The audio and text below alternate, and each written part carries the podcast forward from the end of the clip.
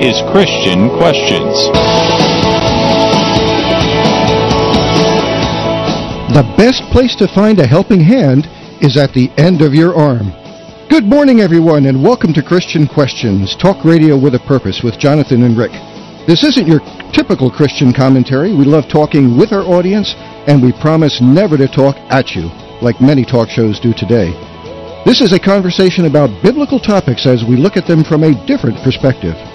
And that perspective is based on godly principles, family values, honest dialogue, all in a politically free zone.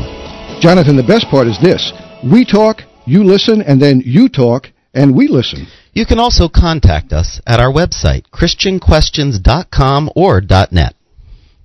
Good morning, Jonathan. I'm sure that the listeners today uh, hear a voice here that they're not used to hearing. That's for sure. You don't sound like Rick. I don't, well, and in fact, I'm not. This is your undocumented guest host, David Stein, sitting in for Rick during his absence today.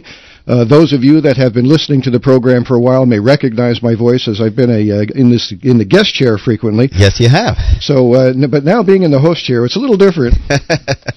well, I'm so glad you could be with us, David. Well, really happy to be here. Uh, for those of you that uh, are not familiar with me, I come from uh, the Allentown, Pennsylvania area, and an elder in the Allentown Bible Students Ecclesia. Uh, by profession, I'm an Listen, engineer, if so you're considering I've got uh, a little bit of a technical side of me. But uh, really happy to be here today. We trust that the Lord would uh, would bless this privilege that uh, that I have. Jonathan, what is our topic for today? Well, David, our question is: Will Israel and Iran go to war? And our theme text is found in Romans chapter 11, verses 25 through 27.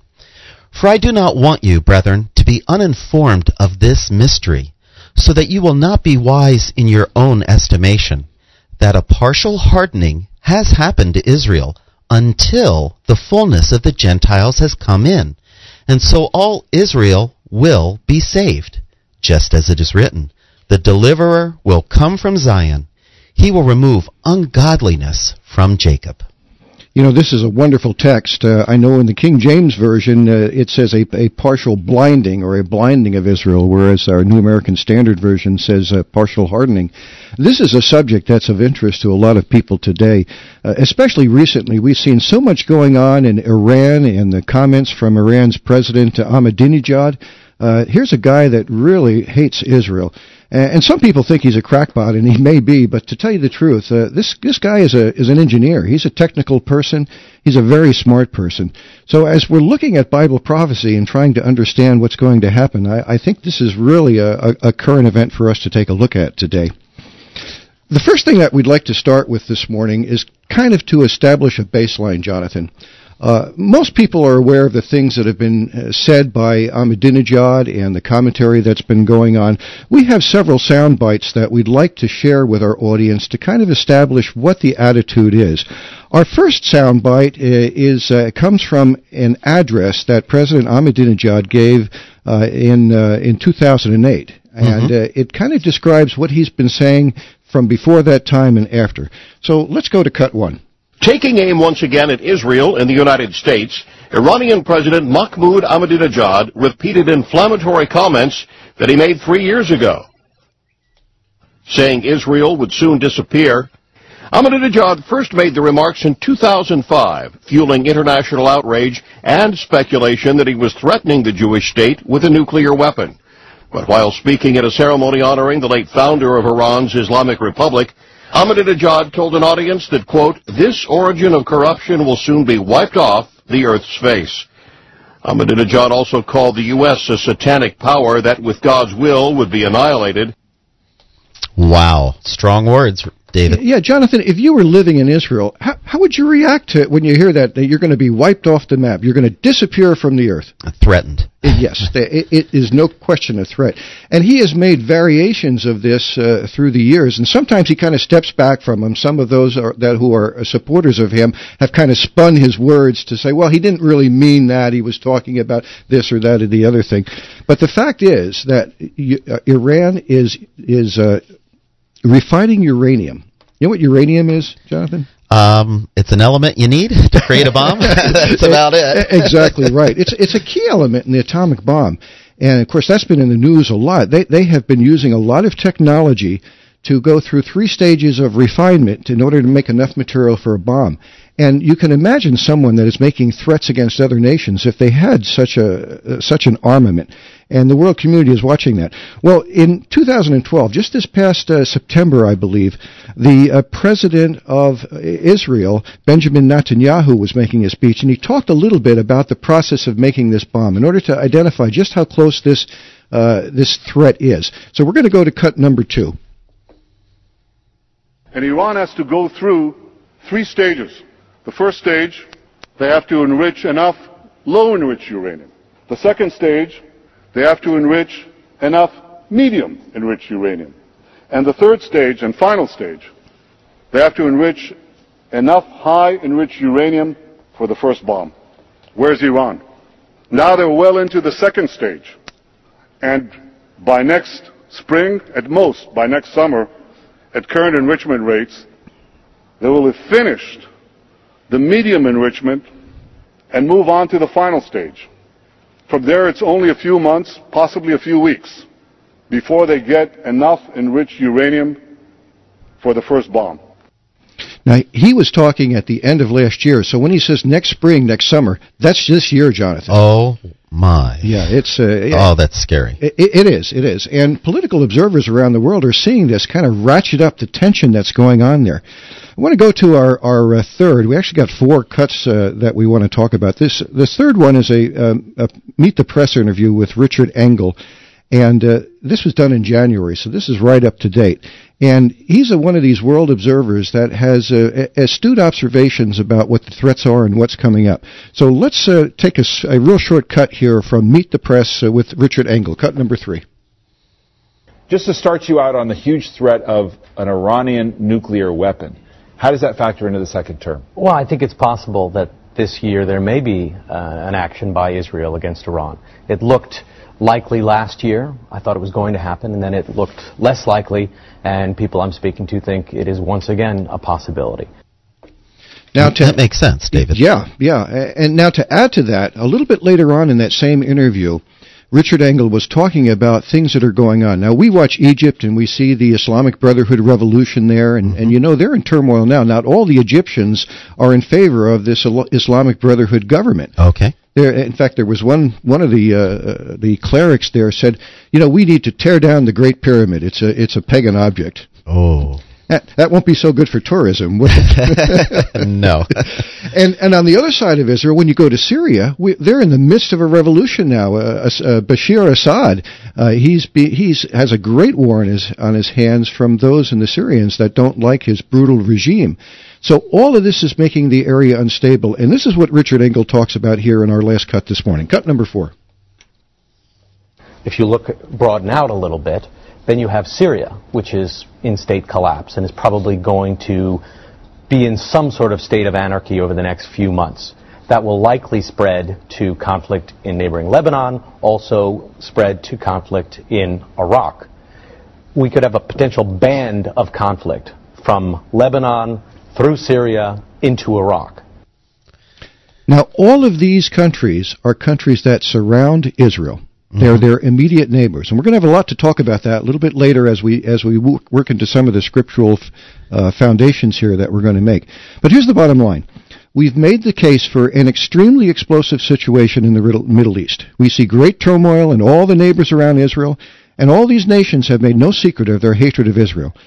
So, and we've got historical precedent for war. They've they've attacked Israel several Absolutely, times. Absolutely, sure. So the next question is, what's next? And that's part of what we want to go to. Our, our theme text being, will Israel and Iran go to war? We're we're going to establish a foundation now. We're going to go back in time a little bit here, and and try and understand why Israel has a position before God today. In other words, why is Israel important? You're listening to Christian Questions. I'm Jonathan here with David, filling in for Rick. And if you have a thought on today's subject, will Israel and Iran go to war?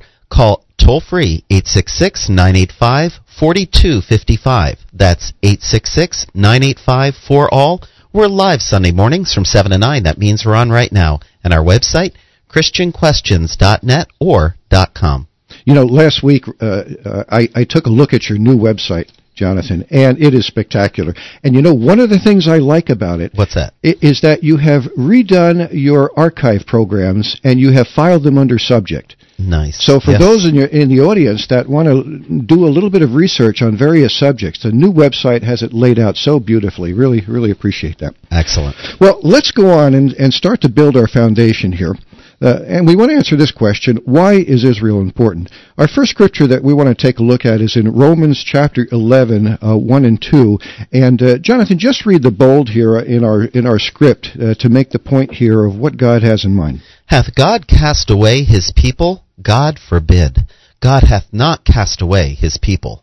You know, this is a very important uh, comment by the Apostle Paul because there are many out there that don't believe that Israel has any part in God's plan in the future. Yeah. That, that it has been a complete transfer over to the, the Christian dispensation. Right, that they lost all privilege and all blessing from Yeah. God. Yeah, that's Yeah, true. yeah. Th- There is that thought.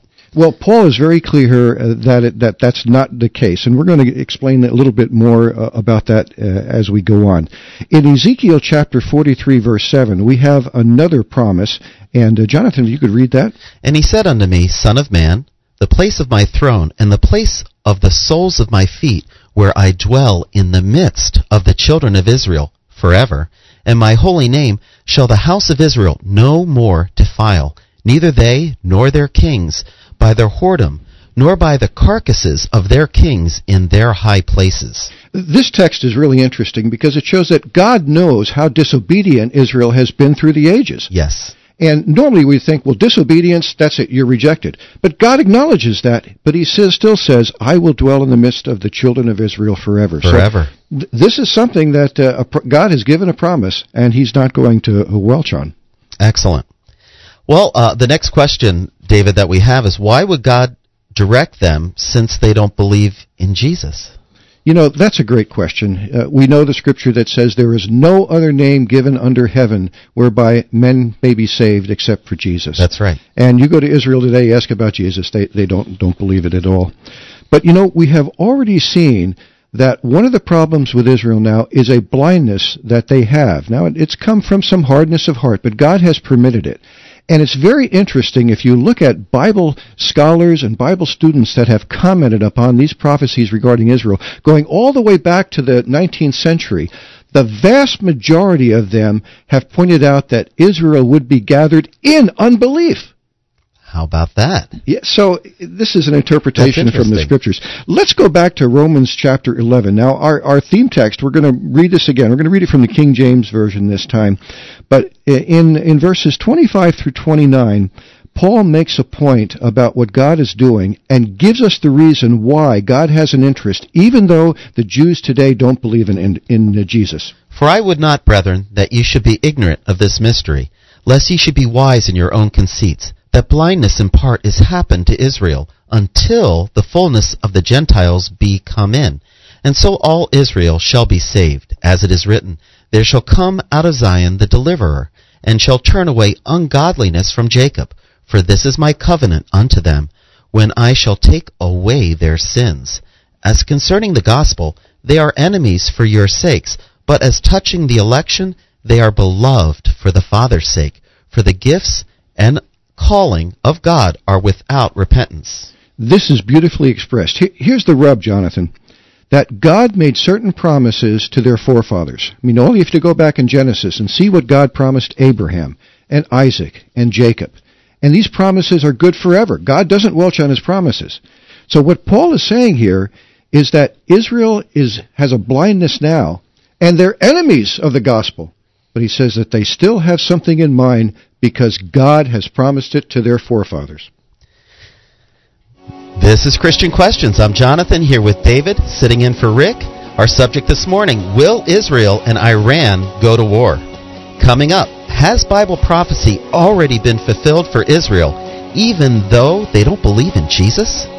That's next.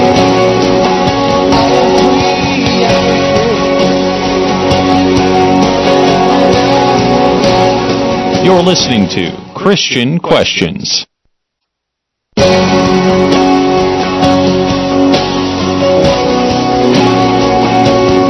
Welcome back. This is Christian Questions. I'm Jonathan here with David, sitting in for Rick. And our topic this morning Will Israel and Iran go to war? To be a part of our program, call toll free 866 985 4255. That's 866 985 for all. We're live Sunday mornings from 7 to 9. That means we're on right now on our website, ChristianQuestions.net. And David, you've been a guest uh, several times uh, on the program, and this subject happens to be one of those subjects that you've been on before and you have this love and passion for. Why? Why is that? Well, you know, it's a really exciting subject, and it's got a lot of components here that just delight me. Per- perhaps the most important, and we mentioned it at the end of the last segment, God keeps His promises. You know, all of us want to serve God as best we can, and when we look that God has given us promises, we can look to Israel and see that God always keeps His promises. So it's a real increase uh, for our faith. And the other thing is when you look at Israel, especially the fact that they're still in their blindness, the, the watch care and love that God has for them. I was listening last night to a, a little program on miracles in Israel.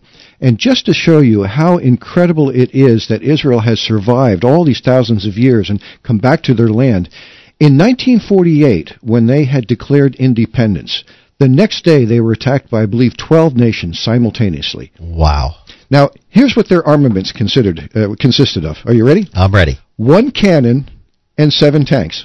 Against 12 surrounding countries. Y- yes, and thousands and tens of thousands of people coming out. And they won. You, you, know, they made it's mention, a miracle. Well, it is, and they made mention of, uh, you know, West Point is like the the bastion for studying battle and studying war strategy sure, and whatnot. Sure. Well, they don't study Israel because the outcomes in Israel are too improbable. so, wow, they don't do that at all. Well, we're back to our question here of has Bi- what Bible prophecy has already been fulfilled for Israel, and this is important in establishing the foundation that where Israel is today is where that they should be according to Bible prophecy. Let's look at Jeremiah chapter 30, and we want to read. Uh, uh, Jonathan, just read verse 3. For lo, the days come, saith the Lord, that I will bring again the captivity of my people Israel and Judah, saith the Lord and I will cause them to return to the land that I gave them to their fathers, and they shall possess it. Now, this last phrase, they shall possess it, is really important in understanding that this is uh, an end time prophecy. Now, this was given back at the time when Babylon came against Israel, and they were all evacuated and pulled right up out of the land and brought to Babylon. Yes. Well, they came back, but did they possess the land in the sense of having it? No, they were Not vassals. At that time. No, they were yeah. vassals to other kings. Mm-hmm. And it continued through Medo Persia, through Rome, and then they were yanked out of uh, out of the land again in 70 AD and in, in the decades that followed. And then for centuries they weren't in the land. But they have come back now and they possess it. Well, David, let's go to the phones. We have Tracy from Indiana. Good morning, Tracy, and welcome to Christian Good morning. Questions. How are you? Good. Um, first off, I just want to say I love the show. I listen every week. Wonderful. Thank you so much, Tracy. You're welcome. Um, no, my firstborn I put up for adoption. Um, uh, just wasn't ready for to be a mother, but uh, thank God that um, I was able to find a couple that raised her very, very well. Um, she was raised Jewish and um at the age of 18 she was dating a gentile and she decided to go to church. Well about a week or so later she uh she calls me and says you know i was brought up jewish and i love my parents and i love my religion but they didn't tell me the whole story. And now she goes to synagogue on saturday and church on sunday Co- covering and, all the bases, huh, Tracy? Yeah. Well, well, I, I, to me, I think it's it's um, some of the Jewish uh, elders at the time. I mean, look at who gave him the Jesus the tomb. Mm-hmm. You know, um, I believe some of them at the end were like, okay, uh, maybe I was wrong. Um, and not everybody got the whole picture. And as far as Israel and the prophecies are concerned, absolutely. Thing, you know, I mean, hell, the Bible is His word, so you have to believe in that. But um, I'm just blessed to be here during this time. I think it's wonderful that God thinks that the people, the, the believers on this earth are strong enough to go through it and faithful enough. And that's it. Thank you. Bye. Oh, good talking with you. Thank you, Tracy. You know, Tracy brings up a good point. Um, when you've got two choices here, do you go to be part of Israel or do you go to be part of Christ? Well, clearly, Paul tells us that in the gospel age there is one call, and that's the call to follow Jesus. The fact that God has a different program in mind for the Jews is in fact a different program. Mm-hmm. But the, certainly in the New Testament, Paul did not direct people back to Israel. He just acknowledged, well, they have something, God hasn't forgotten them, but we have got something better. We've got the Christ. Well, thanks again, Tracy, for calling in and, and sharing with us. Yeah, appreciate that very much. Well, going back to uh, our Jeremiah 30 text that you read, you see that the promises of Israel according to the flesh are tied up into the, in the land. It was the whole thing. You go back to the law of Moses, everything concerned the land. And so the connection of the people with the land is palpable. And them being back in the land today is is really wonderful. Let's look at another scripture, uh, Amos chapter 9. Now, in our notes here, we've got uh, uh, verses 11, 14, and 15. And let me say one thing about Christian Questions Rewind. Uh, there's a lot of scripture that we have that we don't have an opportunity to uh, quote on the air. But if you go to Rewind on the Christian Questions website, you'll be able to get a lot more scripture and a lot more background uh, on the, the, things that we're talking about. And sign up for the full edition. It's available by email sign up only. It includes comprehensive excerpts, transcript, and fully quoted scriptures, plus bonus material, all presented in a reader friendly format full of graphics and illustrations. And that's very important for this subject, the graphics, David, because you have several maps in our outlines to see, you know, what where Israel was in the past, where they are today, and you need to visualize, you need to see it to see how the Lord is working in their lives. So again, go to christianquestions.com or .net and check check out CQ Rewind, the full edition. Yeah, thank you, Jonathan. And when we get on a little bit uh, uh, later on in our program, we talk about the location of nations. That map will be real helpful to uh, to our audience.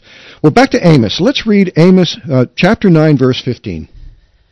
And I will plant them upon their land, and they shall no more be pulled up out of their land, which I have given them, saith the Lord thy God. Oh, this is this is a great text. This is a forever text. This is a forever text, which means that when they were pulled out from Babylon, it didn't apply. When they were pulled out by Rome, it didn't apply. But they're there today, and they will not be pulled out again. And it applies. Indeed. Let's go to Jeremiah chapter 16, verse 16. And uh, this this has a very sobering part to it because uh, we relate it to experiences that Israel has had, the Jews have had in the 20th century, not all of which have been very pleasant. Behold, I will send for me many fishers, saith the Lord, and they shall fish them. And after I will send many hunters, and they shall hunt them from every mountain and from every hill and out of the holes of the rocks. Hunters and fishers. When we got to the 20th uh, century, it was time for a favor to begin to return to Israel, and it was God's will that the people come back to the land of promise. Many of them were comfortable where they were they didn't want to come back. I mean, this was true even back in the in the sixth century BC when they were in Babylon. When the door opened for them to come back to the land, a lot stayed in Babylon. They had businesses and families there. They didn't want to come. Sure, a very similar situation today. So there was incentives. So what what what are the fishers then? Well, the fishers we would suggest are the Zionist movement. These were uh, Jewish preachers going all the way back to the 19th century that began to recognize the relevancy of prophecies and to tell their people, hey, we need to go back to the land of promise. So this is enticing them. Come on, this is special. Let's go. exactly, just like a fisherman would would would put a hook with a with a worm on it, gotcha. and enticing to get them to come. But the hunters, David. Well, the hunters now. This is another phase, which is uh, which is very sad. By the way, I I need to explain something here that's important. Jehovah is saying here is that I will send fishers and I will send hunters.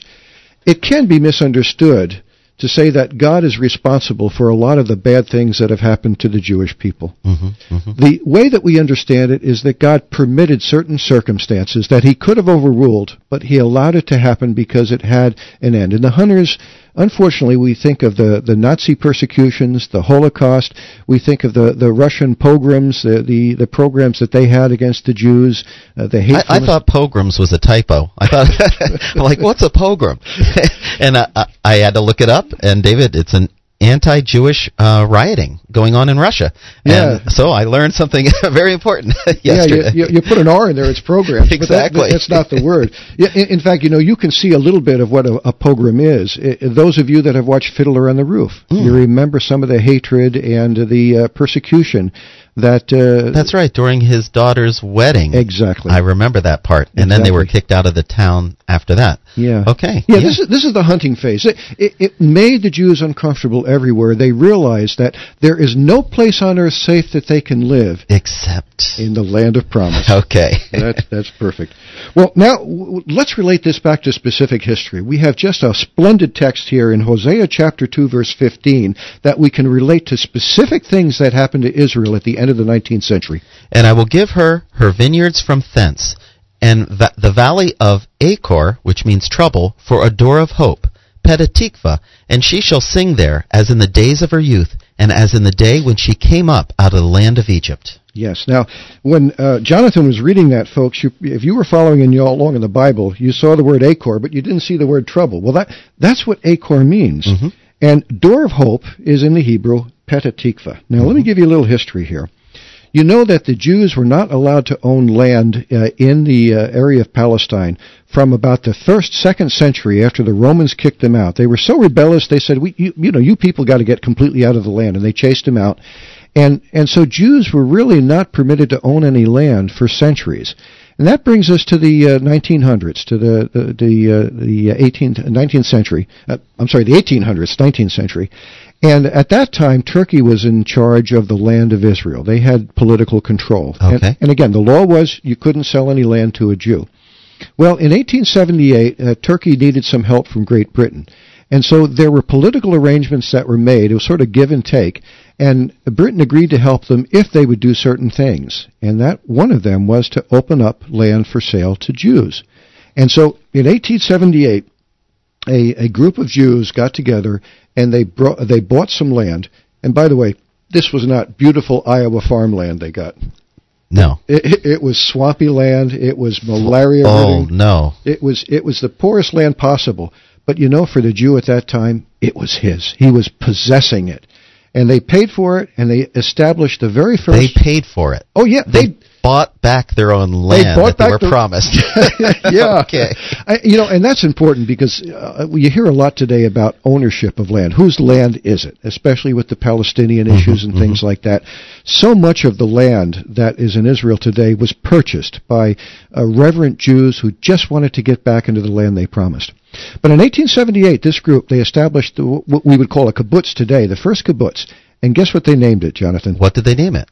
Petah Tikva, Door of Hope. Door of Hope. And this scripture in Hosea 2:15 identifies door of hope. Yeah, it, it, that oh, that sends shivers. Yeah, and that's that's one of the spine. reasons why the, the study of this subject is so interesting because you can connect it up with real history. It's not just this academic theory uh, in a uh, religion Bible 101 class.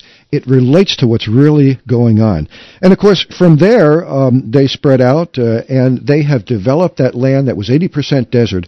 Uh, you don't need to do too much research today to find out just how productive the land of Israel is. They're one of the, the largest uh, exporters of, of food and flowers uh, in in uh, in northern Europe, in, in the whole area there. David, I was thinking of the sacrifice of all the people that established um, this kibbutz uh, because of the malaria being there. I wonder how many hundreds or thousands of people died tilling the soil, bringing that land where it was livable.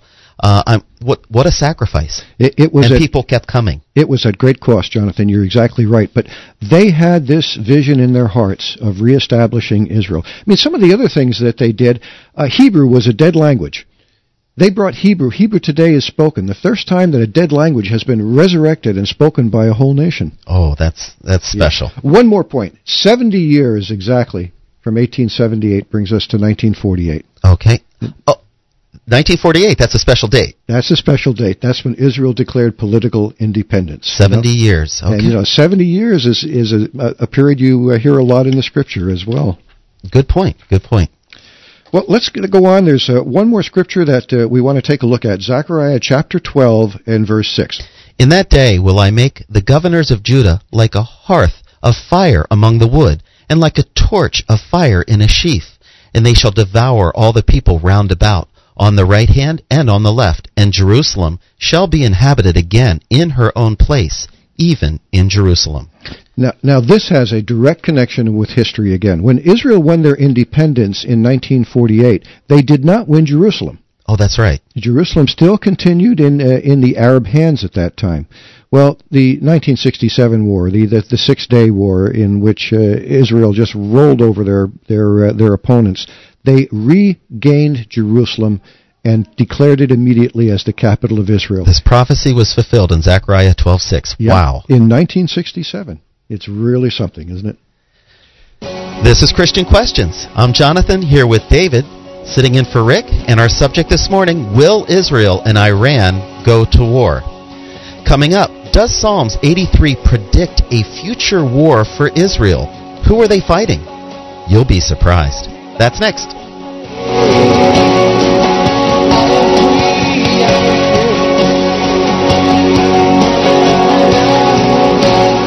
You're listening to Christian Questions.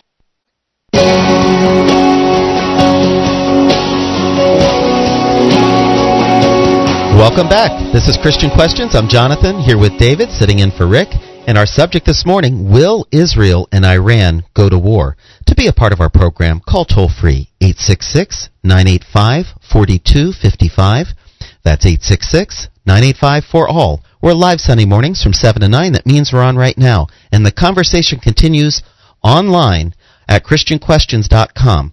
Go to uh, go on. It's on demand with tons of topics of all kinds of featured audio archives, CQ Rewind, Facebook, and our blog. Again, go to ChristianQuestions.net. Well, David, we're so glad that you're here, helping us out with this this amazing subject. Th- This is great material. Uh, Jonathan, do you, are you the kind of guy that gets goosebumps? I do. you know, when I when you read scripture and then you see the fulfillment in in modern day, uh, it is really a thrilling thing. Again, another confirmation that that God knows what's going on. God keeps His promises, and and that's at this national, uh, global level. Uh, how well we can take it now at a personal level that know each of those precious promises in the scripture for those of us that are footstep followers of Jesus. We know that each of them is going to be fulfilled and God keeps his promises. Th- That's what this subject does for me. yes, me too. Well, we've been talking about uh, uh, establishing a foundation that Israel is indeed being worked with by God today, Even though they don't believe in Jesus. even though they don't believe Jesus. But you know, the point is that they will come to that, and and we'll see that as we as we get on a little bit. So what's next um, for Israel according to the Bible, David? Well, we're going to take a look at, at the 83rd Psalm and uh, do a, verse by verse study in, in all of that, at least as time allows. You know, and I might I might say this proviso for our listeners: uh, we are Bible students. We're not prophets. I mean, I wish I could be dogmatic and say, Jonathan, you know, here's this and here's what's next and here's where it goes. Uh, we we can't. What we can do, however, is study the topic carefully and try to put the prophecy prophecies together as best as we can and try to get a flow. And that's what we're doing here this morning.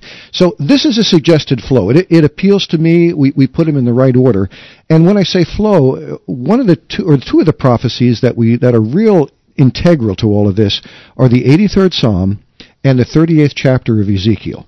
Now, we're going to take the 83rd Psalm first, and, and we'll explain why as we get into it. But we think that that has a prophecy that, that occurs before the 38th chapter of Ezekiel that we'll get in in, in a subsequent uh, segment. So two different battles are still future, and you're drawing that from these um, Precisely. prophecies. Okay. Precisely. Well, uh, turn your Bibles to Psalm 83. Uh, we're going to be reading from the King James Version, so it might change a little bit from what you have there. But we're going to start with the first five verses of Psalm 83. Keep not thou silent, O God, hold not thy peace, and be not still, O God. For lo, thine enemies make a tumult, and they that hate thee have lifted up the head. They have taken crafty counsel against thy people, and consulted against thy hidden ones. They have said, Come and let us cut them off from being a nation. Then the name of Israel may be no more in remembrance. For they have counseled together with one consent. They are confederate against thee.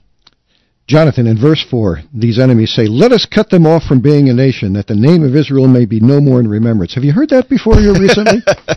Sounds oh so familiar. yeah, and in fact, our first soundbite at the start of the program right. was an illustration of that. And it is the t- kind of rhetoric that we have been hearing from the, the Arab Muslim neighbors around Israel for decades. So uh, this is current by by any measure current today. Absolutely. By the way, just as an aside, we don't have time to go into it, but we invite our listeners to look at the second psalm. The second psalm also has an end time application, and you'll find some of the language in there uh, the, the uh, very similar to uh, Psalm 83. All right, so what the psalm is saying, it's establishing here that Israel in the end times would be hated by her neighbors that mm-hmm. they would be confederate against thee. And of course, there's the Arab League and the Arab Confederation. We've got several of these. And the, the rhetoric is unending. So that's the situation. Now, in the next few verses, we have a list of who these are. And this is very interesting. Let's read verses 6 and 7. The tabernacles of Edom, and the Ishmaelites, and Moab, and the Hagarenes, Gebal, and Ammon, and Amalek, the Philistines with the inhabitants of Tyre. Well, that was a tongue twister. Thanks, yeah, David. yeah, these, these ancient names, you know, I guess they had great linguists back then. I don't know. Well, probably in, in modern days, the, the only name that you might recognize as, as uh, something modern is Tyre. You know, there is a city of, uh, of, uh, of Tyre, uh, I, I believe, even today. But now we get into here a question of how do you interpret that? Now, if you go to a map, and again, we, in, we invite everybody after the program uh, to go to Christian Questions Rewind, because there will be a map that we're going to upload that will be part of the Rewind document that shows the location of all of these nations at the eastern end of the Mediterranean Sea. Now, the, the way that we're going to interpret this, Jonathan, is we're going to look where these ancient um, tribes and ancient nations were located geographically. Okay. And again, I've got the map in front of me, but you folks will have it uh, a little bit later. But you, you look at that geographic, and then you ask the question, well, who's in that area today? Because we see that this prophecy is really sounding like today. Yeah, yeah. Okay, know, that makes sense. You, you know, a, a, God couldn't couldn't have included in the well, he could have done anything, but it would have been really un, unusual if he would have said, you know, and uh, and uh, and Jordan and Egypt and and you know when all they the weren't, modern yeah, weren't there. uh, yeah, yeah, the, the, modern day names that sure. didn't exist back then. So it's the only connection that we have. Oh, okay, let's start off. So who's wh- where Edom was years ago? Well, Edom uh, exists today in the uh, area of southern Jordan. Now, Jordan is to the east of of uh, Israel, uh, on the other side of the Jordan River, and uh, it's a monarchy, uh, as as many of those nations are. But that's where ancient Edom was located. How about Ishmaelites? Very similar. They're they're also in that southern area. Jordan is is kind of a sliver, and it's got it includes a lot of area to the south. So okay. both Edom and the Ishmaelites lived in that area. How about Moab? Moab was right in where Jordan is today, right to the east of uh, of Israel. Hag- Hagarenes are next. Uh, very similar. They're uh, they lived east of uh, of the Jordan River, at least of Israel, and probably northern Jordan, maybe even going up to ancient uh, and modern Damascus. All right, the next one's Gebal. Gebal now is to the north. Gebal is where Lebanon would be located today. And Ammon? Ammon is another one of those uh, that's in the Jordan area. By the way, uh, uh, uh Ammon and uh, a few of the others, that these are all Semitic nations. You know, I didn't mention that up oh, to this that's point a good in time. point. Okay. So they're they're cousins of Israel. They have the same uh, forebears that that going going back. And Amalek would be next? Amalek would be south of Israel, down in uh, what today is the Sinai area. And the Philistines? The Philistines lived in what today is Gaza, where the uh, oh. where the Palestinians are. By the way, some some have said, well, you know, Palestinian and Philistine is it, is it the same uh, uh, people in the blood? Well, the answer is no. Uh, the, the, Philistines actually were, uh, I, I, believe, a Hamitic people, but they're located where they are. The, the, similarity to Palestine is is just coincidental. And the last is Tyre. And Tyre is up in uh, in uh, Lebanon. So we, when we look at where these are located, we see that they have geographical correspondences. They are all the Arab Muslim neighbors today. They are all of the same family of Israel, being of the family of Shem, one of the three sons of. That's oh. where the word Semite comes from. Oh, I see. Okay, very good. Well, you're listening to Christian Questions. I'm Jonathan here with David, sitting in for Rick, and our subject: Will Israel and Iran go to war? If you have any questions on our subject, give us a call and ask your questions at ChristianQuestions.net or go to our Facebook or email us at rick at ChristianQuestions.net. All right, a few other things that we want to take a look at. Um, someone might say, well, did this have a historical uh, reference? I mean, was this a time when all of these nations attacked Israel in the past? The answer is no. There, there has never been a confederacy of this particular uh, brand or, or banding of nations. All right, so what we read in Psalms 83, that literally never took It- place. It never happened in the past, which is another reason why we're applying it to modern times. And again, when you look at geographically the nations that are in this area, they are in a confederacy. They are banded together. They do have the same heart hatred of Israel and the desire to destroy her. this is exciting. yeah, it is. I mean, it's it, it, it is today's news taking place in a in a scripture that was written thousands of years ago. Amazing. It- It's really something. Well, a few more of uh, uh, of interest here. A few more items. Um, Edom and Ishmael, we, we or Ishmaelites, we recognize we're in the land occupied by southern Jordan today, while Moab and Ammon make up the rest of the country. By the way, Moab and Ammon, you probably don't remember, but these were sons of Lot. Oh, I Yeah. didn't. So that that gives us the connection back up with the family of Abraham, saying that they were uh, the Semites. Uh, Amman is the modern spelling of Ammon, the capital of Jordan. Again, you can see a lot of linguistic connections uh, there. That's interesting. By the way, uh, there's a few that have noted. Well, well they, they say, uh, David, uh, doesn't Jordan have a peace treaty with Israel? Well, in fact, they do. But so does Egypt, and you can see how good that, that peace treaty is. Uh-oh. Uh, sometimes there has been political reasons why some of these enemies have made peace with Israel, uh, especially considering the losses that they've incurred in wars in the past. You know, you know, they, don't- they don't want it to go too far. Good point. But the hatred remains, and the peace treaty won't be worth the paper it's written on when it, when the Arabs, and particularly the Muslim Arabs, uh, see an advantage to attack Israel. It's happened in the past; it will will happen again. Well, I'm going to move on down here because there is one more nation that uh, is mentioned here uh, in verse eight that we haven't talked about. Assur also is joined with them, and have holpened the children of Lot, Selah. Yeah, remember I said Ammon and Moab, children of Lot. There's that Semitic connection as Yes. well. Well, Asher or Asher uh, is a reference to the ancient um, city and ancient uh, nation of Assyria. It was one of the great world powers uh, after Egypt and before Oh. Babylon at that time. And uh, Asher or Assyria was north of Israel.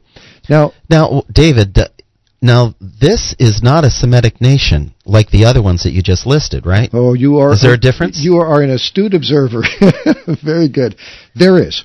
Uh, and you're absolutely right. They are of the uh, descendancy of Japheth, uh, one of the other three sons. You have Shem, Ham, and Japheth were the three sons of Noah.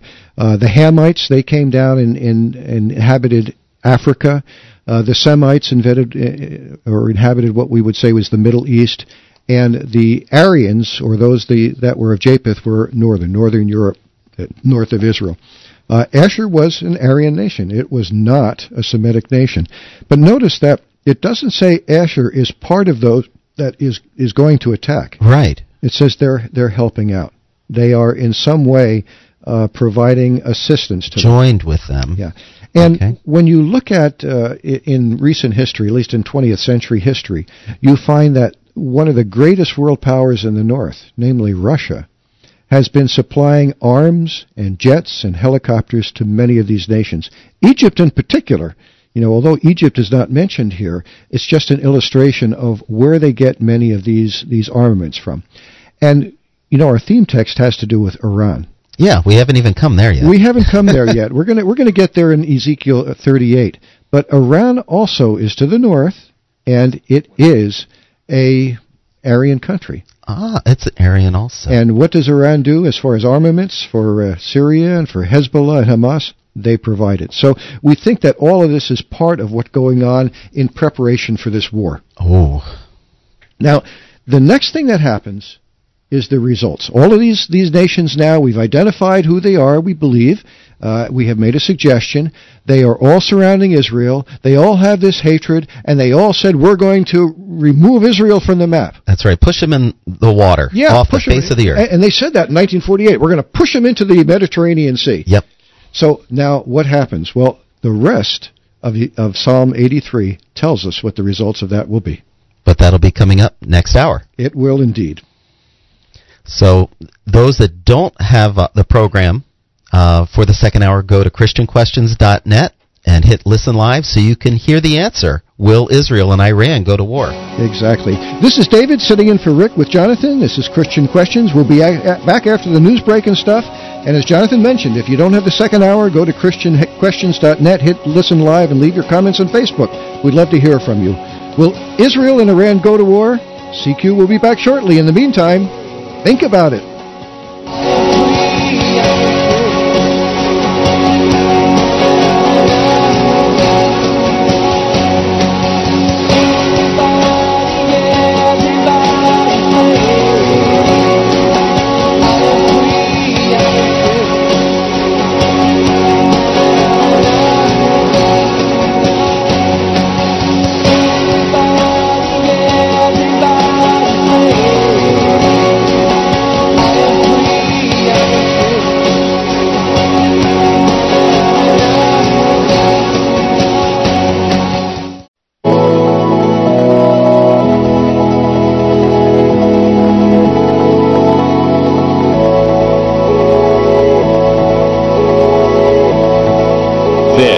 Is Christian Questions.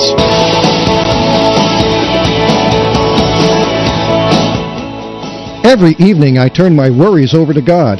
He's going to be up all night anyway. That's from Mary C. Crowley. Good morning, everyone, and welcome back to Christian Questions, talk radio with breakfast. With Jonathan and Rick, only Rick's out today, so this is David Stein sitting in for him. This isn't your typical Christian commentary. We love talking with our audience and promise never to talk at you like so many talk shows do today. This is a conversation about biblical topics as we look at them from a different perspective. Jonathan, what is our topic for this morning? Well, David, um, our topic is uh, awe-inspiring as far as I'm concerned with prophecy and seeing God's hand dealing uh, with Israel. And the question is, will Israel and Iran go to war? And our theme text is found in Romans 11, verses 25 through 27. For I do not want you, brethren, to be uninformed of this mystery, so that you will not be wise in your own estimation, that a partial hardening has happened to Israel, until the fullness of the Gentiles has come in, and so all Israel will be saved, just as it is written, The deliverer will come from Zion, he will remove ungodliness from Jacob. Thank you, Jonathan. Uh, you know, the the first hour we did a lot of scripture. We established kind of a foundation that there's a very critical situation in Israel today and around her neighbors. The enemies. Oh yes, yeah. so so many. We looked at scriptures that describe how God has brought uh, favor back to Israel, has brought them back to their land, all in spite of not yet being believers in Jesus. That's right. That was an important point. It and, is. And we we gave the reason why that God has such love for the forefathers that his promises are still good today and and he would bring them back, really gather them in unbelief and set them up for a time where they will be able to believe in Jesus and accept him.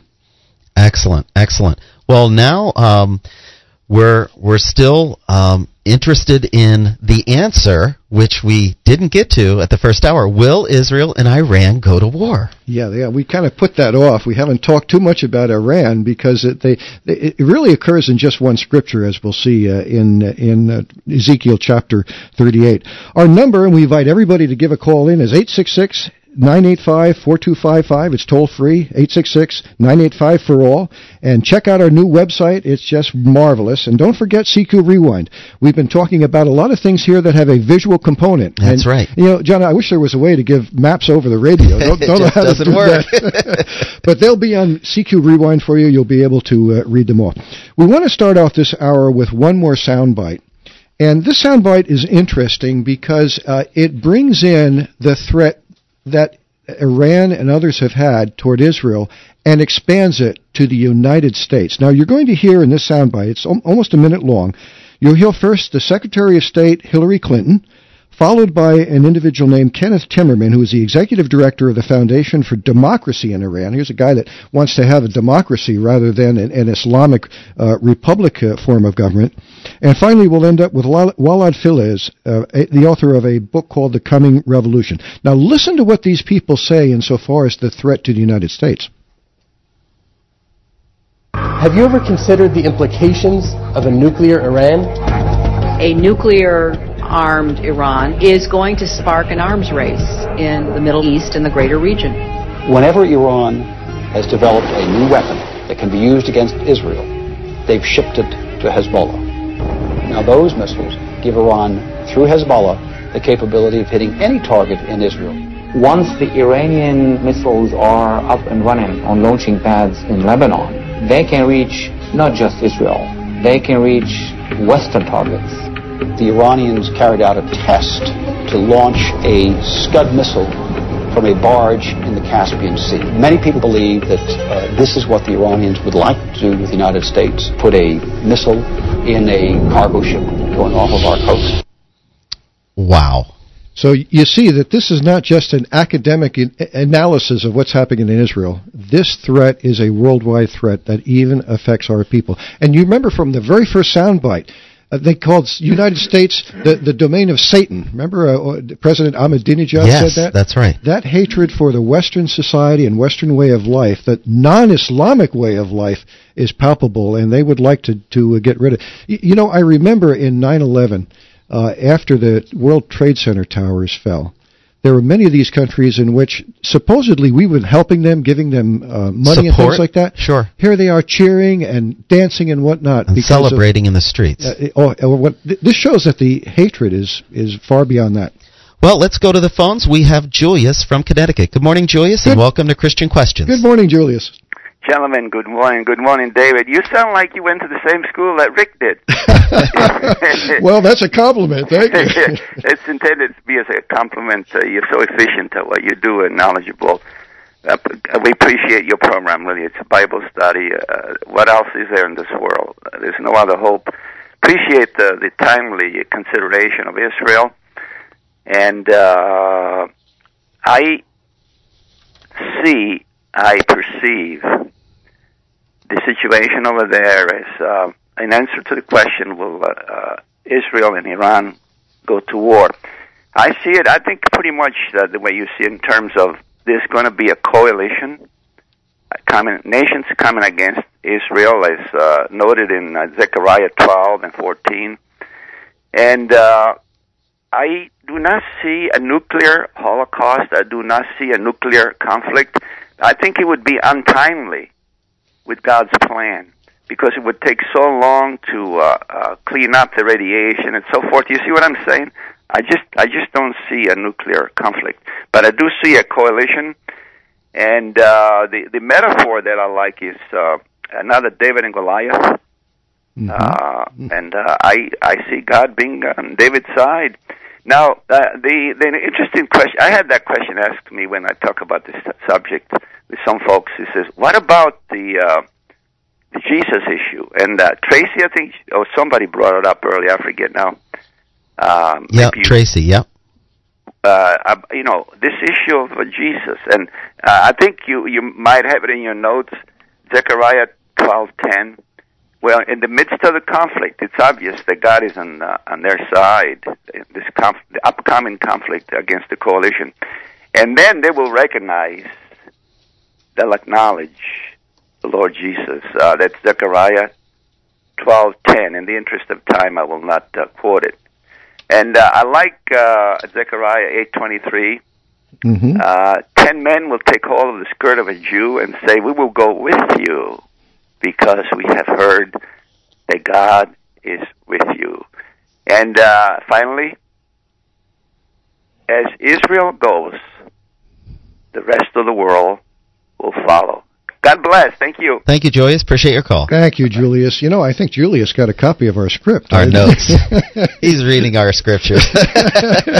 no, but that that's good. And and uh, his reference to Zechariah twelve ten. I mean, we can take a little divert here for a moment is, is so important because it describes the time when the blindness will be taken away from Israel and they will look upon Jesus. This is the most important thing. When Jesus, who is their king, delivers them. And we're going to talk about it when we get to Ezekiel 38. But that's later. yeah, it, it's a marvelous time. Well, we're still in Psalm 83. And we have worked our way down through identification of the players in that particular war. And now from verse 9 to verse 18, this is a little bit of a long, but we want to read them all because there's some metaphors and symbols here This describes the result of this battle with Israel's near neighbors. Do unto them as unto the Midianites, as to Sisera, and as to Jabin, at the brook of Kison, which perished at Endor. They became as dung for the earth. Make their nobles like Oreb, and like Zeb, yea, and all their princes like Zebah, and as Zalmunnan, sorry, who said, Let us take to ourselves the house of God in possession. O my God, make them like a wheel, as the stubble before the wind, as the fire burneth a wood, as the fire setteth the mountains on fire, so persecute them with thy tempest, and make them afraid with thy storm. Fill their faces with shame, that they may seek thy name, O Lord. Let them be confounded and troubled forever, yea, let them be put to shame and perish, that men may know that thou, whose name alone is Jehovah, art the most high over all the earth. And thank you, Jonathan. Now, as you read the names of some of these uh, individuals and tribes, Midianites and Sisera and Jabin, Kishon, and then, these are all names that probably most people are scratching their head. Yeah, I was. This really is a great Bible study because if you go back and you look at the occasions and events that are that are involved with each of these that are given here in verses 9, 10, and 11, you find in every case Israel wins an overwhelming victory. That's what they all have in common. An overwhelming victory. So there was a, a complete military loss for all their enemies at that victory. Complete. In every Wow. case, none of these enemies ever came back to bother them again. Uh, and then the, some of the other metaphors here make them like a wheel. You know, just you ever see a wheel going down the hill? It's gone. Uh, stubble before the wind. It just gets blown away. Fire burneth wood. Flame set mountains on fire. This describes the results of this battle, which are a thorough victory for Israel that completely removes the military threat uh, permanently. Now, we know that Israel has had several wars with uh, their Arab neighbors. Sure. They may have several more. This is an area, again, we mentioned earlier. We're not prophets, we're Bible students. What battle this describes is the last one. I mean, there may be two more, there may be three more. We don't know exactly. Mm-hmm. But when this last one occurs, there will that threat will be eliminated permanently. Now, the last part of this is important as well. That that that men may know whose name alone is Jehovah art the most high over the earth. Well, to know something, you got to be alive. That's right. And it also says that they may seek thy name. The enemies, that they would seek Exactly, exactly. And and this is the point of the wonderful kingdom of God under Christ that his interest is in giving all mankind, not just taking away the blindness from Israel. That's that's a sort of a special, but all mankind has a blindness. I mean, the hatred that the uh, Islamicists have toward Israel now is something that they've been taught of as children.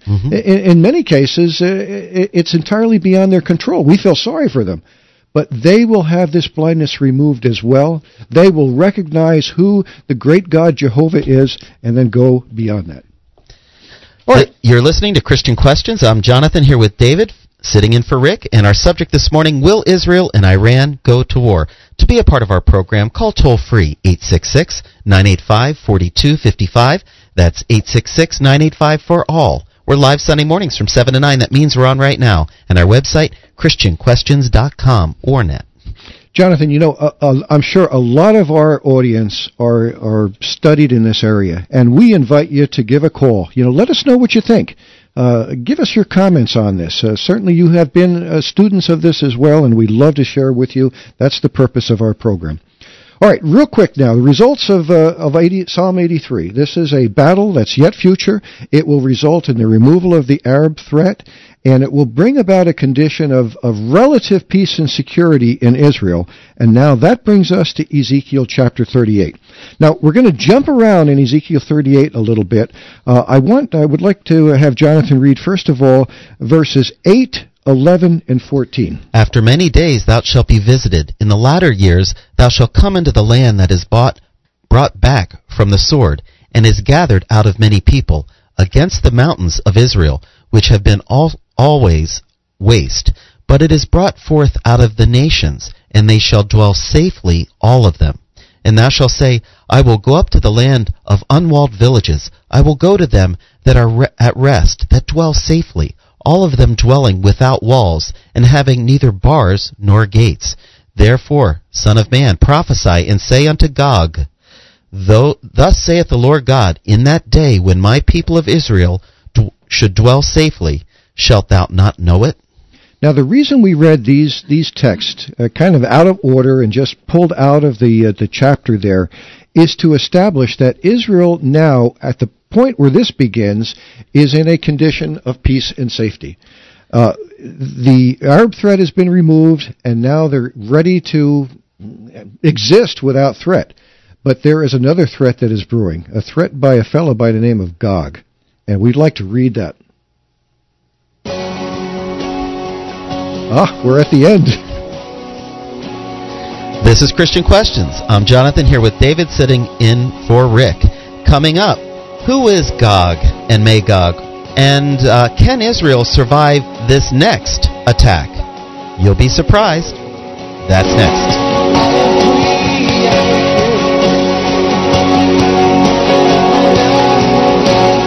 You're listening to Christian Questions.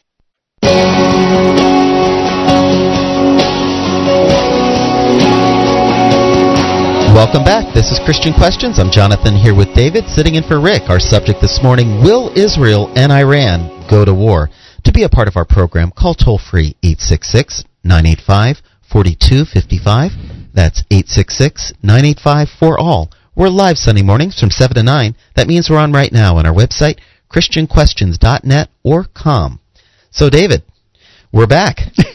Jonathan, I'm having such a splendid time here at the, last, the end of the last segment. You caught me by surprise. All of a sudden, we had to go to a break. Time is up. oh, yeah, yeah. I'm sure you and Rick have that down pretty good, but uh, I tell you, this is a great subject. I wish we had a lot more time. Well, we're still in Ezekiel 38. Uh, we read a, a, few verses that establishes that Israel, after the war described in Psalm 83, has come into a condition of peace and security. Not a condition they have today, by any means. No, that, that's not now. Yeah, but they they are at that point in time, and that serves as a temptation to somebody called Gog that we're going to read about. And here. Gog is G O G, not G- God. Yes, Gog.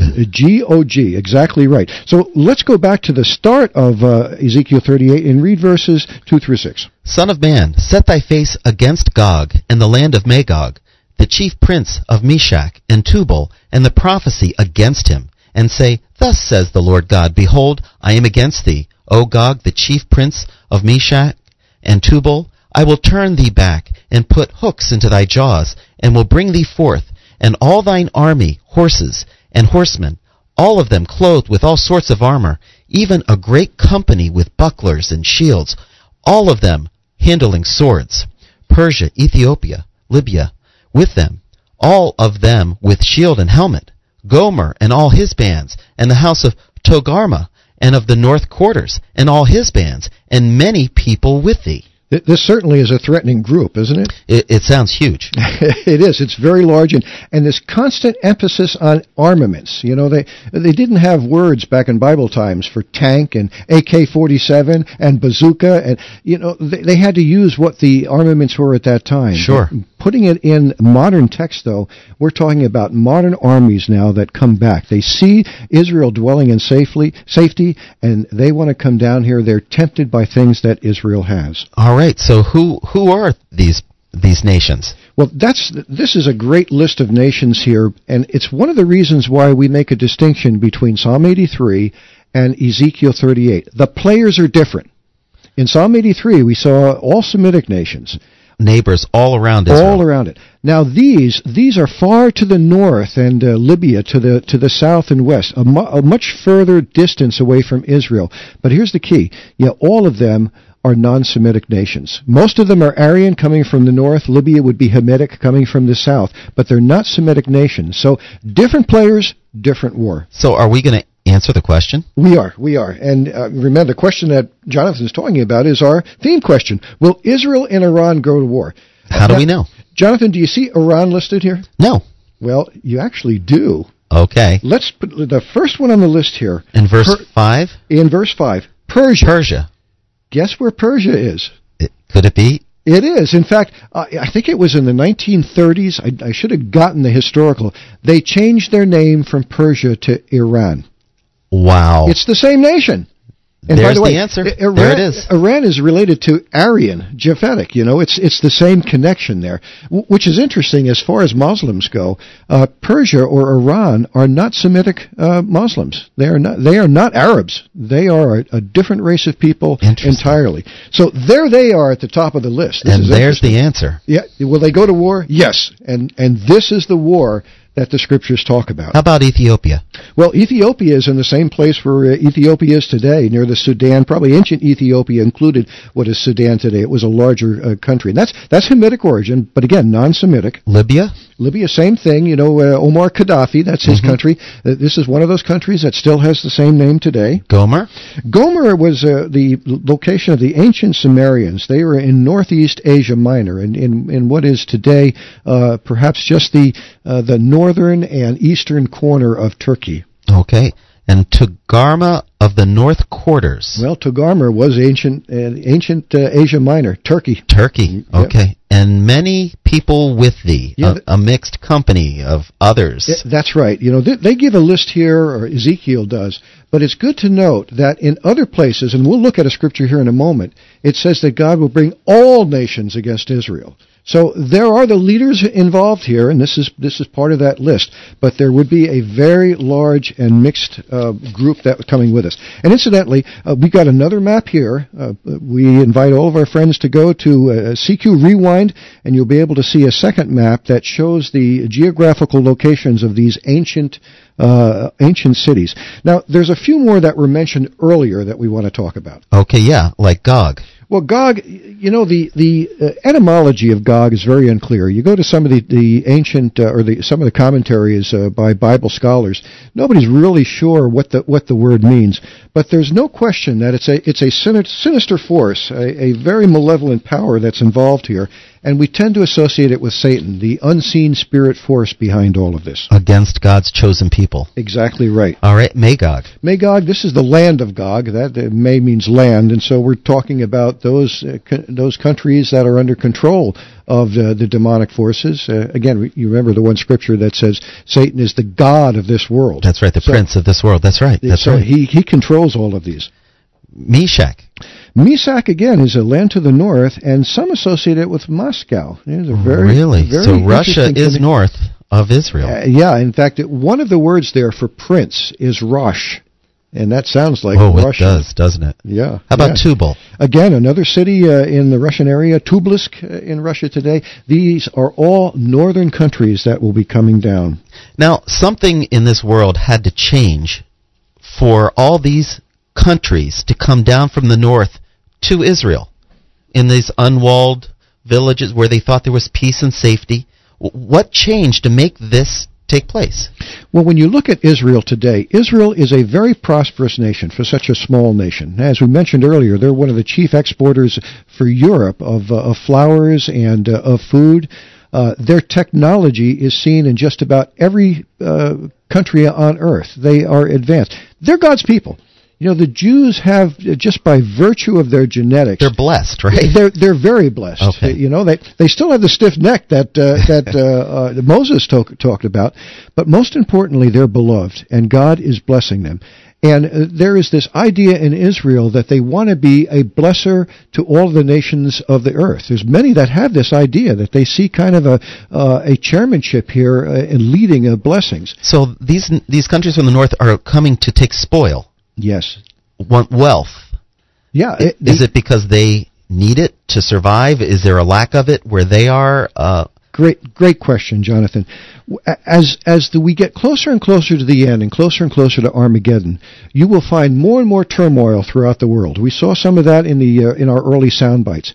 Israel will be a bastion of relative peace and security. Not that they won't have their problems. They're still imperfect people like the rest of us. They make mistakes, don't always do things right, but they have God's blessing economically, politically, they got some great natural resources. You know, the Dead Sea is a, a repository of uh, of great mineral wealth. That, that they haven't even they, yeah, dredged to, yeah. to, res- to get yet. That's right. Partially they haven't done that because of the turmoil in the area, but if mm-hmm. you take away the threat from the Arab neighbors, they, they could they could uh, this could be a boom for Israel's economy and be something that attracts Gog and the other nations to come down. Well, David, let's go to the phones. We have Robert from California. Good morning, Robert, and welcome to Christian Questions. Good morning. Good morning, uh, Jonathan and David. Good morning, Robert. I have a I, I guess it would be an age old question, and I have my opinions on it, but I would like to get your thoughts. Um, what what is what do the Arabs want? I mean, you have these countries with all of this land surrounding Israel, and the land isn't really any better as far as uh, what it produces. As a matter of fact, the Arabs have a lot of the oils. Um, Israel has turned their land into a producing land, but it wasn't really. I mean, it's it's it's, it's much the same as it is over there in Jordan. But um, what what do they? What, and you have Iraq so far away. What do they want? Why are they so hostile always towards the the uh, Israelis, towards the Jews? Uh, Robert, uh, what is your thoughts on that? I have mine, but I want to hear yours. well, that that's a great question. Uh, I, I think I can give you a very simple answer that the hatred is irrational. You know, if somebody does something bad to you, you know, you get upset with them. But in, in nearly all of the wars that Israel has fought, they have been the ones that have been attacked. The hatred is irrational. And this irrational hatred, I think, comes directly from Satan. Satan is controlling things. He's controlling minds. One of the sad things when you look at the education that many of these Palestinian children and Arab children are getting. From the time they can read, they're taught about the, the, the bad Jew in the most vulgar language that you can imagine and vulgar depictions that you can imagine. They have not known anything else. That will be one of the blessings that comes when that blindness is removed, that these people who hate Israel so much will come to recognize that they've been manipulated. So to answer your question, is there a reason? No. I mean, you, you look at Israel, here's this little tiny sliver of land, and all around it you have Arab nations that have, in many cases, much better uh, um, natural resources like the oil uh, and so forth and so on. Uh, this is not a rational hatred. Not too much more I can say about that. Yeah, yeah, that's uh, that's sort of the conclusion that I've I've come to, and uh, Okay, well, I appreciate your uh, your explanation on that. Thank you. Well, thank you so much. Call. Thanks for your question, Robert. Take Bye-bye. care. You, you, know, back all the way back in the time of Adam, uh, Adam and Eve were told about the enmity that would exist between their seed and the, the seed of the serpent. So that is a hatred that is 6,000 years old and continues, but it is one of the things the kingdom will resolve. All right. Well, you're listening to Christian Questions. I'm Jonathan, and here with David, sitting in for Rick. And our subject, uh, it's a lively one. Will Israel and Iran go to war? And we already have the answer. Yes. Uh, uh, Iran is called Persia in that verse that we just read in Ezekiel, and uh, it's it's black and white. But what else? What what about this great battle of Gog and Magog that are coming together from the north against Israel? Well, this is going to be the final battle in this old system of sin and death. This is the final battle. I think some people would recognize it by the name of Armageddon. Here's, this is it. Here's a connector that that uh, that we can make. And the results of this battle uh, are, are, actually going to be a little bit more complex than uh, most Bible students think. The ultimate result would be God is going to fight for Israel and it will result in the establishment of the kingdom on earth.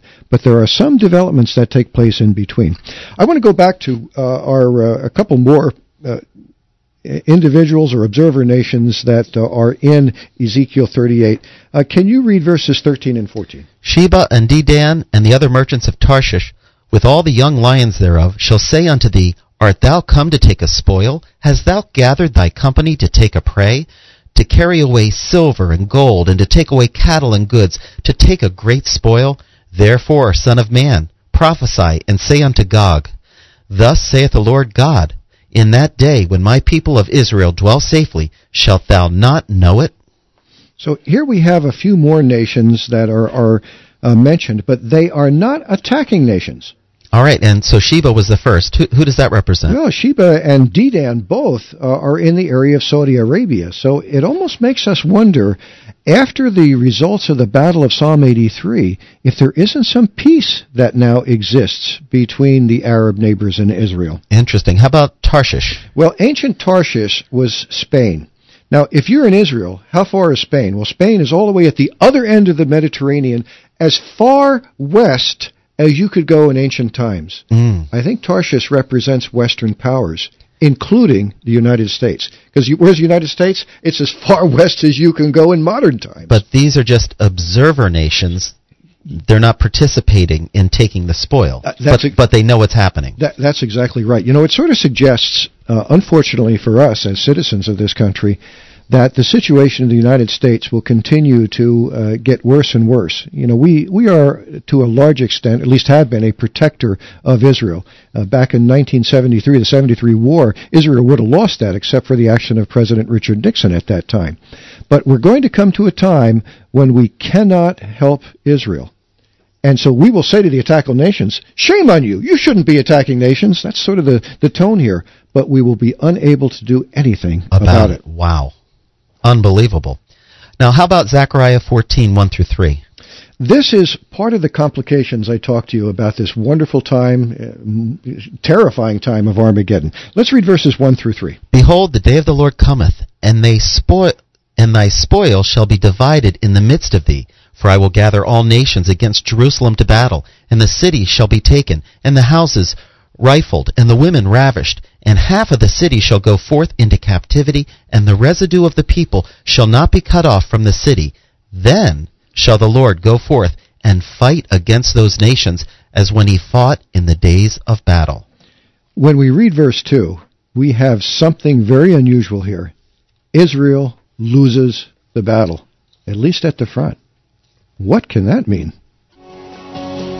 This is Christian Questions. I'm Jonathan, here with David, sitting in for Rick. Our subject this morning Will Israel and Iran go to war? The answer yes, but this battle coming up does Israel lose a war? Do they? That's next.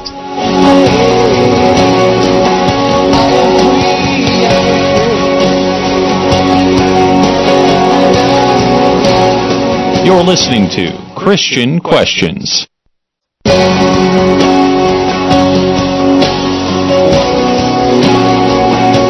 Welcome back. This is Christian Questions. I'm Jonathan here with David, sitting in for Rick, and our subject Will Israel and Iran go to war? To be a part of our program, call toll free 866 985 4255. That's 866 985 for all. We're live Sunday mornings from 7 to 9. That means we're on right now, and our website, ChristianQuestions.net.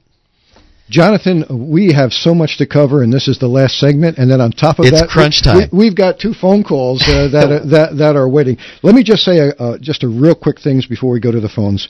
We read in Zechariah 14 that the city would be would be taken, and then in uh, verse three it says, "Then the Lord would go forth." And so there is an intermittent period of time in Armageddon when all these nations come, where Israel appears to lose the first salvo of the war. Okay. And in fact, it has a devastating loss. It says half the city should go forth into captivity. Half the city. Yeah. Now, we don't know if that means 50% or if it's just uh, one of two groups. But what's important here, and we're going to come back to it after our phone calls, is that the residue of the city shall not be cut off. And the residue there is translated more often remnant. A remnant of faith. Remnant of faith. It occurs so often in the scriptures. You can see that God is looking for a remnant of faith to deal with in these very trying times. All right, let's go to the phones. We have Keith from Tennessee. Good morning, Keith, and welcome to Christian Questions. Well, uh, good morning, and, and let, may I say thanks to Jesus, that's the thing, when death dies, time will be no more. And, uh, uh, and I've got to confess uh, that I, I used to believe that with respect to Ezekiel chapter 38, uh, all of the chapter referred to an attack on Israel except verses 10 through 12, which I thought referred to an attack on America. I won't get into that, but I also believe that Zechariah chapter 2 verse 7 Isaiah chapter 47 and Ezekiel and uh, Revelation and Apocalypse chapter 18 uh, may refer to America, but, uh, with respect to your question, I think the answer is yes. I think we're within five years of the worst war in history, and uh, the fact that China and Russia, two former enemies of ours, are uh, imbe- are building one or two uh, nuclear subs a month. Uh, I've heard, and I, I've also understand that. Uh, Uh, they've invested over 180 times what we have in bomb shelters and are buying things they couldn't buy in a major war, such as American grain, medical supplies at a rate uh, a thousand percent more than than they did just a year ago is is kind of disturbing, particularly in light of the fact that the last um, uh, Russian or, or Soviet dictator, who's very much alive still, Mikhail Gorbachev, allegedly told. Uh, uh, communist insiders that Glasnost and Perestroika was just a ploy to get the West to to uh, uh, fall asleep and disarm, after which they'd attack. Well, Keith, th- th- we appreciate your thoughts very much, and one of the things I appreciate about it is that you're showing how complex the character of Armageddon it is. It is not simply a battle, but it is a metaphor for a lot of things happening globally.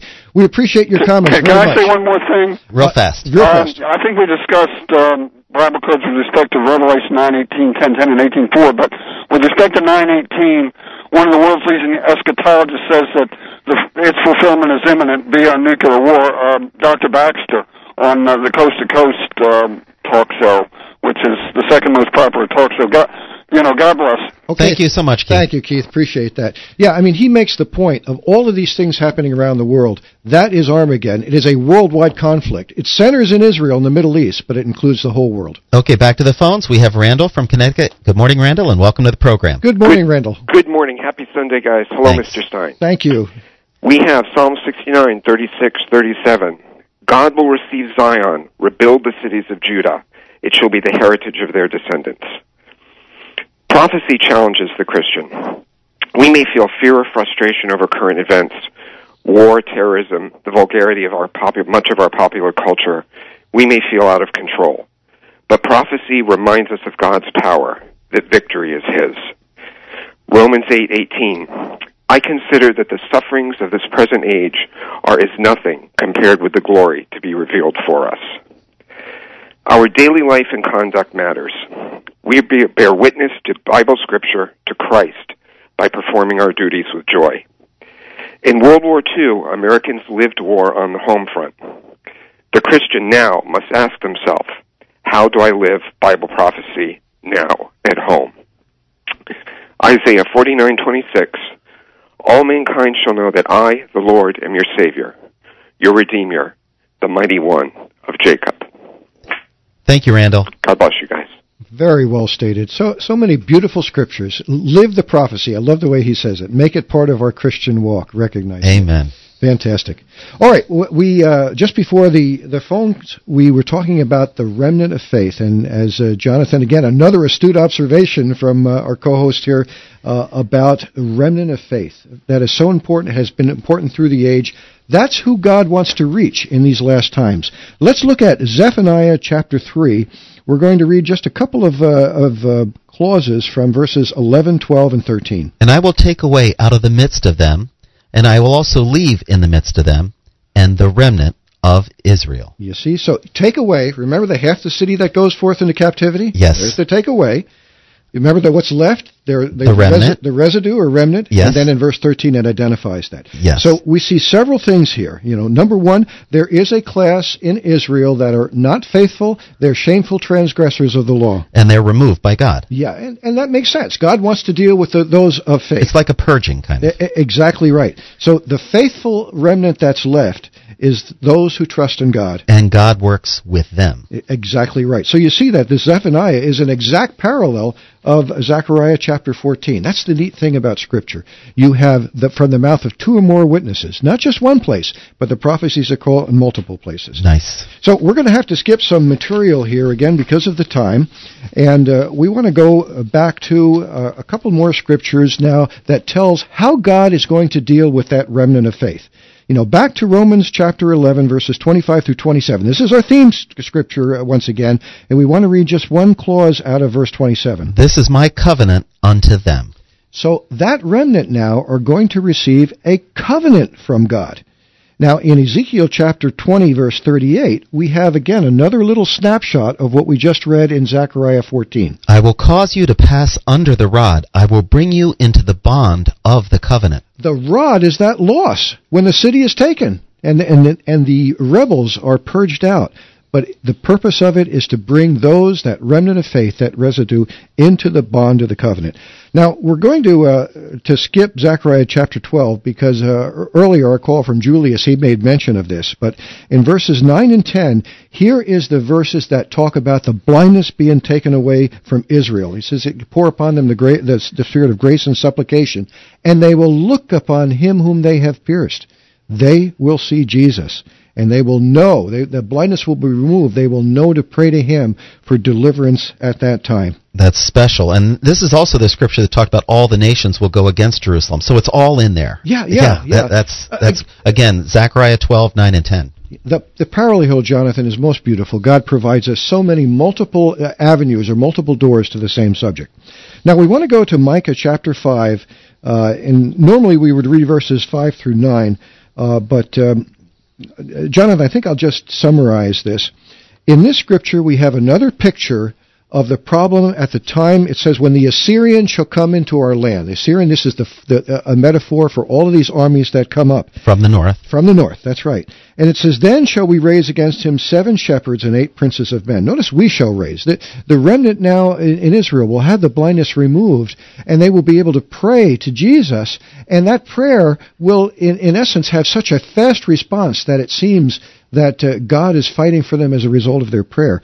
It, it has seven shepherds and eight principal or princes of men, as it says in the column. We would suggest that the seven shepherds is a recognition of Jesus and the glorified church from know, heaven, from heaven, from their from their heavenly, their divine perspective, and the eight princes of men we think are the ancient forefathers of Israel, Abraham, Isaac, Jacob, David, and other uh, of the heroes of the past that will be raised at that time to uh, fight for Israel. It will be uh, truly a marvelous time. Uh, again, we're we're skipping a whole bunch of scriptures, and yeah, that's why you have to go to CQ Rewind. Got to go to CQ ChristianQuestions.net. Sign up for the full edition, so you see all of these wonderful prophecies that all tie together. They link together this yeah. battle. Yeah, by the way, I was going to skip Isaiah 1 verse 26, uh, and I don't because I just made the statement that these ancient ones from the past were going to come about to help. Here's my, my scriptural basis for it. I will restore the judges as at the first, and thy counselors as at thy beginning. So who's the judges as at the first? Well, that's that's the judge, book of Judges and the other kings and heroes of Israel. He would restore them. And uh, I also like verse 27 that says, Zion shall be redeemed with judgment, and her converts you with see? righteousness. Yeah, this oh. is the conversion to believing in Jesus once again. Uh, let's uh, move on down here. Okay, uh, Isaiah, or I'm sorry, Zechariah chapter 8, verse 23. Let's read that whole verse.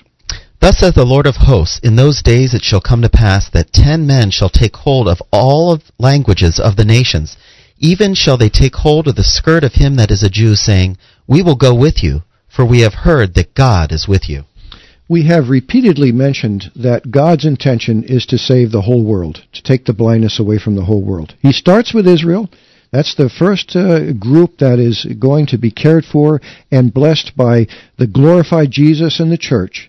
But after that, he wants the whole world. Now, this scripture is kind of interesting in that as the world r- recognizes these things taking places and watches, I mean, can you can you imagine some of uh, uh, of today's newscasters reporting on what's happening in Israel when they when they see these miraculous things happening, and then a group of people who claim to be Abraham, Isaac, there'll be disbelief at first, but then they see the blessings that start to flow. They see Israel as a blessed nation and now that blessing is start to migrate out from Israel to the whole world. And there'll be a lot of witnesses of that happening. Oh yeah, and they'll yeah. be going back to their country saying, "You won't believe what I just saw." Exactly. That's one of the scriptures that we skipped. I think it was Isaiah chapter 66 that there would be escapees, those that survive, uh, the enemies that came into the land that still survive, and they go back and they say, "You won't believe what we saw there in Israel." So there'll be these witnesses. And as the world begins to recognize it, then that's where this scripture that we just read, ten men out of all the nations and languages of the nations shall take hold of a skirt. They'll say, hey, you have God's blessing. We want it too. What do we have to do? And that's how the blessing will begin to spread throughout the whole world. That's good news. Oh, that's gospel. That, that's, that, that's here's one more scripture that I especially like along these lines. Isaiah chapter 60 verse 5. Let's read the whole verse. Thou shalt see and flow together, and thine heart shall fear and be enlarged, because the abundance of the sea shall be converted unto thee. The forces of the Gentiles shall come unto thee. Notice that? The forces of the Gentiles. All of the enemies of God, all of the enemies of Israel, all of those that have been blinded and led by the demonic forces uh, into sin and disobedience and evil, they will experience a conversion as well and the forces of the Gentiles shall come. It, it's just a beautiful scripture. By the way, the, when we see sea in scriptures, it often is a metaphor or a symbol of the restless masses of mankind, all looking for something better than the life that they have. And these, this sea class will be converted, and they will love God. They will come to understand it. it it's what it's what the whole kingdom is all about. And that reminds me of the scripture, the whole world groaneth and travaileth together, waiting for the adoptions of the sons of God. Yeah, yeah, this is the fulfillment of that. John 3:16, which every Christian knows. It starts out with God so loved the world. He wants the world to come into righteousness. Now, how long before these things occur? As we've already said, folks, we're Bible students. We are not prophets. We have to watch the prophecy of fulfillment. We may not have all of the details right, but if you are studied in it, as these events work out in real time, in current news and whatnot, you will recognize what's taking place. So watch Israel. Watch Israel. That's key. That, there, there's a uh, key element.